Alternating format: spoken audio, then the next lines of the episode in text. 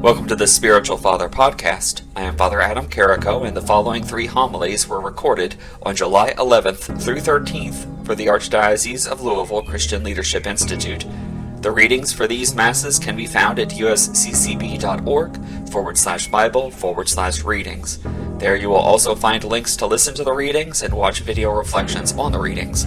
I encourage you to check those out. Thank you for listening. Enjoy. Let's have a little test. Where are my two Sacred Heart girls? Where are they? There's, they're both over here. How many religious sisters are in every one of your classes? And according to me, according to my, have I not told your girls class this? You're you're going into junior, Yeah. and you're going. You're going to be a sophomore. I didn't tell the freshman. Maybe you did. You forgot. You don't listen to every word I say. Okay, wait, wait, wait, wait. Were all of us? No, No. sister Lorna, but that's like. There are two. In my mind, in my estimation, there are two religious sisters in each of the classes at Sacred Heart. Two. Out of, what would you say, 200 girls in each class, give or take? Two. Like 250. Well, there you go. You have two and a half. there you go. There was a priest. Uh, his name was Father Schweitzer. I remember very distinctly at a school mass at St. Aloysius. He said, I know that there is a priest here in the making, uh, someone who will eventually answer the call uh, to the priesthood. And I remember thinking when he said that, you are crazy because it's not me, and I waited for somebody else. I thought it was going to be this big dramatic moment that somebody was going to stand up and say it was me, and then I would feel all right because then it wouldn't have to be me. But no one stood, and I wasn't sure at that time, but uh, years went on, and I recalled that, and so I often make uh, similar estimations whenever I'm uh, with young people. And so when I was at Mercy, uh, who's here from Mercy? How many from each grade for Mercy? One to two, exactly. I wasn't going to let them completely off the hook and say just one, but one to two, because it's a little bit smaller, isn't it? Yeah, a little bit smaller. But there are. And I think we have a, a, a difficulty with vocations because we just often think someone else will do it. Someone else will take care of that. Someone else will have the courage to do that. But oftentimes I think that's what happens with our marriages as well. Someone else will have a good and holy marriage. Someone else will have the courage and the dedication, the sacrifice uh, to have a holy marriage. And so you really can't escape it. Even if you remain single for the rest of your life, a vocation in and of itself, a vocation uh, we don't often understand. But you, my sisters and brothers, having been baptized, are living your vocation now. You are called to be disciples of God now. Have courage to do that now. And St. Benedict, he had the courage to do what he was called to do. They tried to poison him twice. One monk who he was uh, instructing poisoned a loaf of bread, and a raven, we are told, uh, ravens are uh, often associated with Benedictine monks. Some say it's because of the black cuculla. That's a word for you. It's what they wear uh, for prayer in the winter. You don't need to remember that. But uh, it looks rather like a bunch of feathers. So they get raven from that, black and feathery. So, um, but a raven came and picked up that loaf of bread and carried it off, uh, probably depositing it in some other location, maybe. I don't know but it saved him one, one way or another. Uh, he, he went on to try to reform that community. Uh, they said, Brother Benedict, give us a rule to live by. And so he wrote a rule, and it was quite uh, extensive and difficult, perhaps, to follow. Uh, but he wrote the rule, and they accepted it for a time, but then they got a little upset. So one of them tried to poison his wine, and when Benedict went and made the sign of the cross, over top of it, uh, the cup shattered, uh, saving his life once more. And many I would think, would say, These guys have tried to poison me twice. I'm done. I'm out of here. Forget it. I'm not going to do this anymore. And he did leave for a time, but they asked him to come back. And he did. He came back and they, they began uh, this monastery once more. And to this day, uh, basically all the Western monks, uh, the Trappists in Gethsemani, uh, they are Trappist or Cistercians, uh, but they follow the rule of St. Benedict. And so all of these uh, monastic communities follow his rule because he had the courage to continue to say, I will do what God calls me to do. I have a this here, I don't know if you've ever seen the Benedictine medal. Uh, I'll show you one side. That's the back, actually. And then the front has St. Benedict on it. So that is, and I actually wear it if you want to see. I don't have it on now because it's distracting. Um, but I wear a, a, one of those rope bracelet things with a bunch of them uh, put in there. And it's supposed to be a, a ward against evil mostly because they tried to poison him twice. So apparently he had something looking out for him. I have a whole uh, list of explanations as to what all of this stuff on here means. So if you want to see that this evening, I'm going to leave it on the uh, uh, the leaders table for the rest of our time together. If you are interested in the Benedict medal, you'll learn all kinds about him uh, with that. But my sisters and brothers, you you have a, a difficult vocation, each and every one of you. Uh, uh, the majority of all the young people here are, are single. Uh, it doesn't matter how long you've known Susie or Billy or Ted or whoever uh, you're seeing at the moment. It doesn't matter how long you've known them. If you're not married, if you haven't professed your love to one another in front of an altar just like this, if you haven't committed to one another in front of the church, in front of God, you're single. You're living the single vocation. And in that, people will look to you, especially after going to a retreat like this. People will look to you as leaders. I'm sorry to say it, but it's true. It's not fair that you're going to be kind of held to a different standard, but there you go. It is what it is. People look to you as they look to, to all of your uh, uh, compatriots to. Uh, to kind of judge what is the right way uh, to act. How do we go about this world? And not all of us are meant to either join a monastery or start a monastery like St. Benedict did. In my estimation, there's probably because this is this is boiling down the candidates for priesthood and religious life. It's, it's, it's getting it down to its finest uh, candidates. So I'm going to say there's one priest and one religious sister here. One priest and one religious sister. So think about that. Ask yourself whether or not you have the courage. I'm certain that any of you could do it.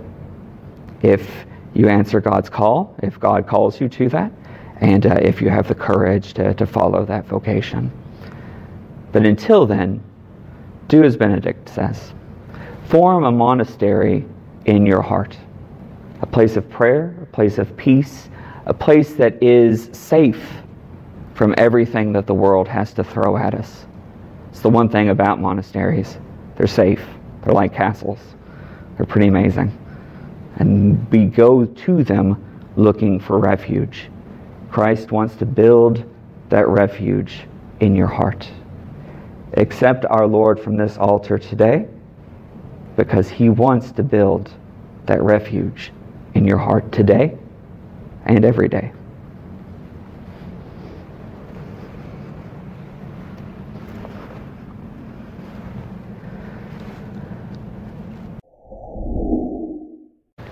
Who's ever heard or thought the idea uh, that the God of, of the Old Testament just doesn't seem quite like the God of the New Testament. Anybody encountered that before? It's pretty common. It, uh, it certainly is uh, a majority, a majority of the time uh, as we're going through the Old Testament seems to be a different vision of God, a different uh, kind of uh, quality, uh, perhaps. But as the, uh, as the prophets get closer and closer to the end of the Old Testament, to the, the end of that covenant, or the transformation rather, of that covenant, as they get closer and closer to the time of John the Baptist, the last prophet of the Old Testament, uh, we, we read more and more uh, like how we have come to know God the Father. In our first reading, he speaks as uh, a loving father, desiring to give uh, good gifts to his children Israel, desiring to go after them uh, time and time again to, to bring them back. And it says, Hosea has God say, I am God and not man. And in that, he's saying, you know, you can count on me. When it, there is times that you uh, lose faith and hope in one another, you can still count on me. But there is a little bit of longing in that line at the same time, I think, that he is God and not man. There's a distance there. There's uh, a divide. There is a, a, a unfamiliarity that exists, and it kind of it's there's a, a joy in that our God is is not man, but also a need there, a need for that connection. And so Christ comes to fulfill that need, that need which uh, the prophets came to, to witness to, uh, our need for that personal connection uh, with the Word made flesh. And so Christ came among us and continues to come among us uh, time and again. And uh, Christ comes to all of us, all of us, even in our captivity. It is sometimes said that Christ became captive uh, to free us from captivity. Christ took on human flesh and died for our sins in that way. And each of us has, as I mentioned in the beginning, uh, experienced a bit of captivity in the last couple of hours, quite a bit of frustration, I would imagine.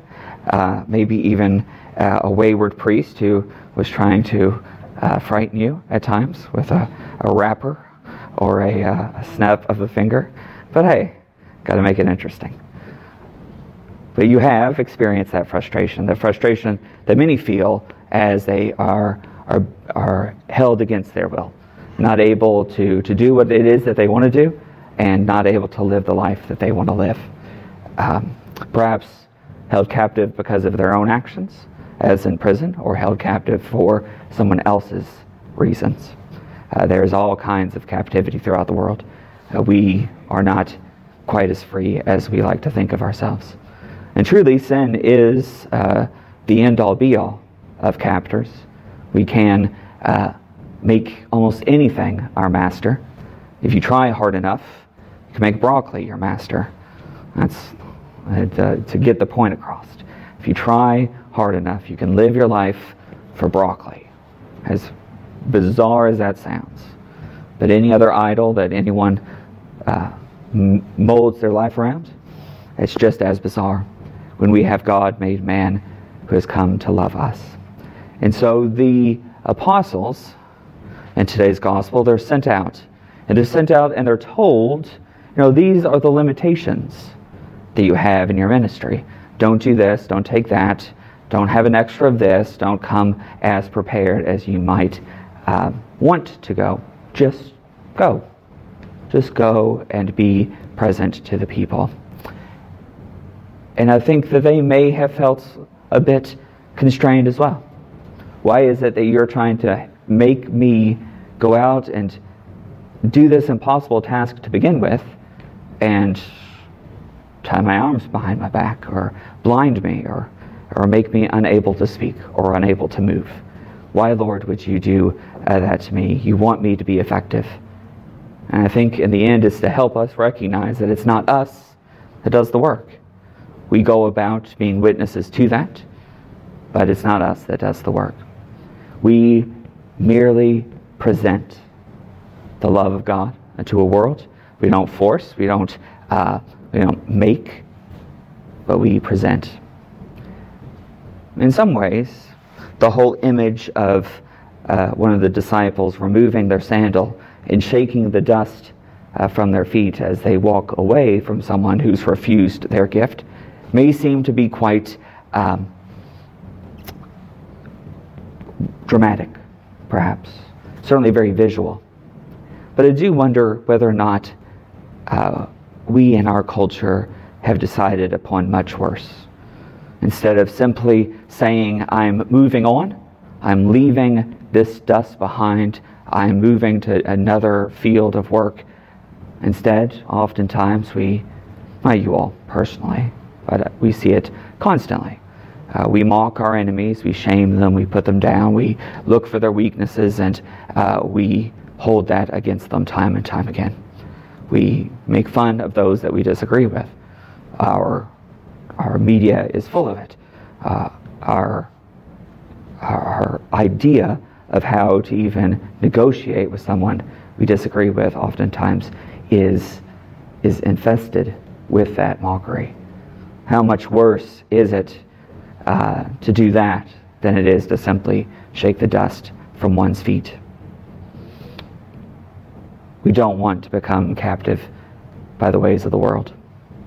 We want to be set free, the deep desire of our hearts. So we come to this altar to lay down our lives once more, as we do time and time again, so that we may find that freedom that Christ Himself offers us.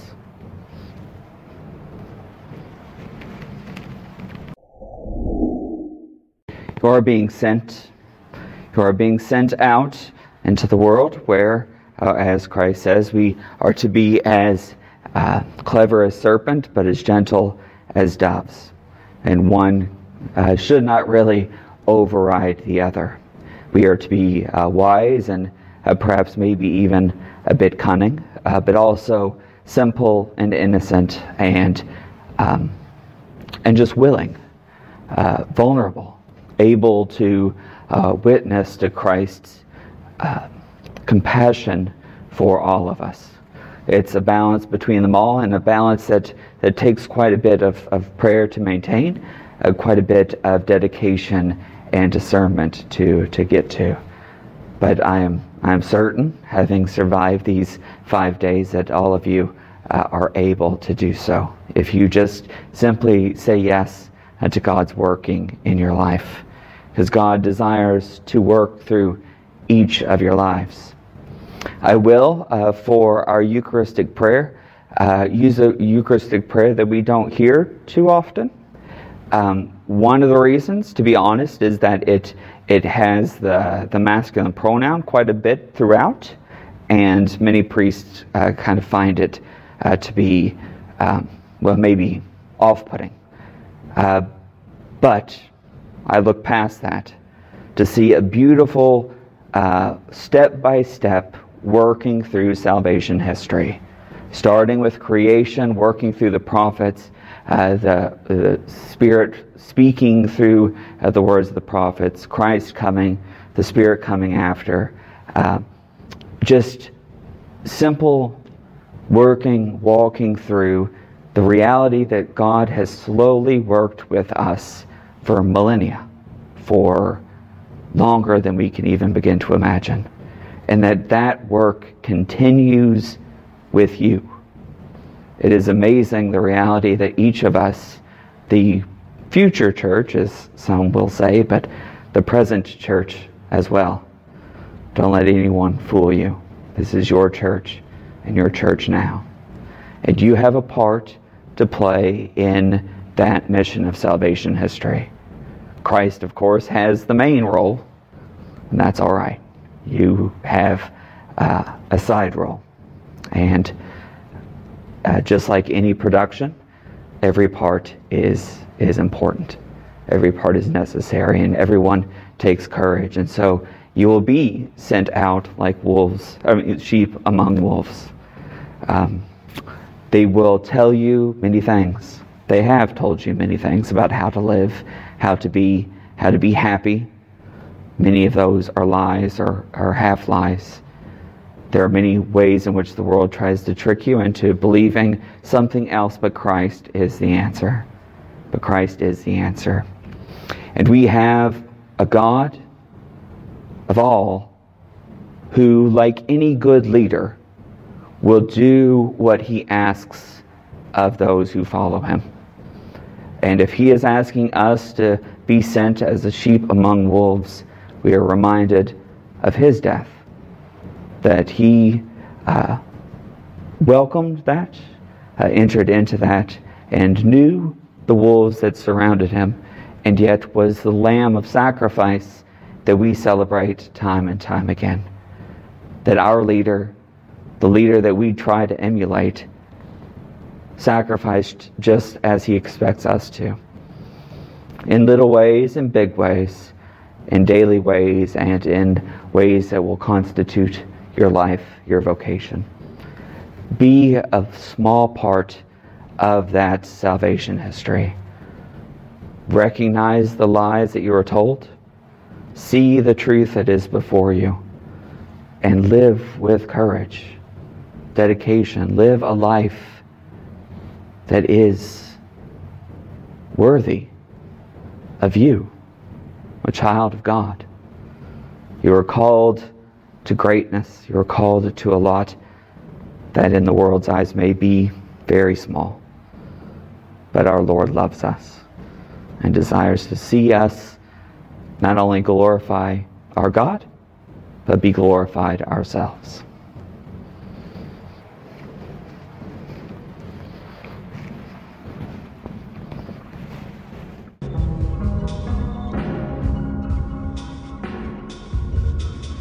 I hope you have enjoyed this homily and have gained something from it. For more from Spiritual Father, please visit spiritualfather.org, where you will find other homilies, blog articles, social media posts, as well as links to various projects. Thank you for the support. May our Lord and Savior bless you this day and every day to come.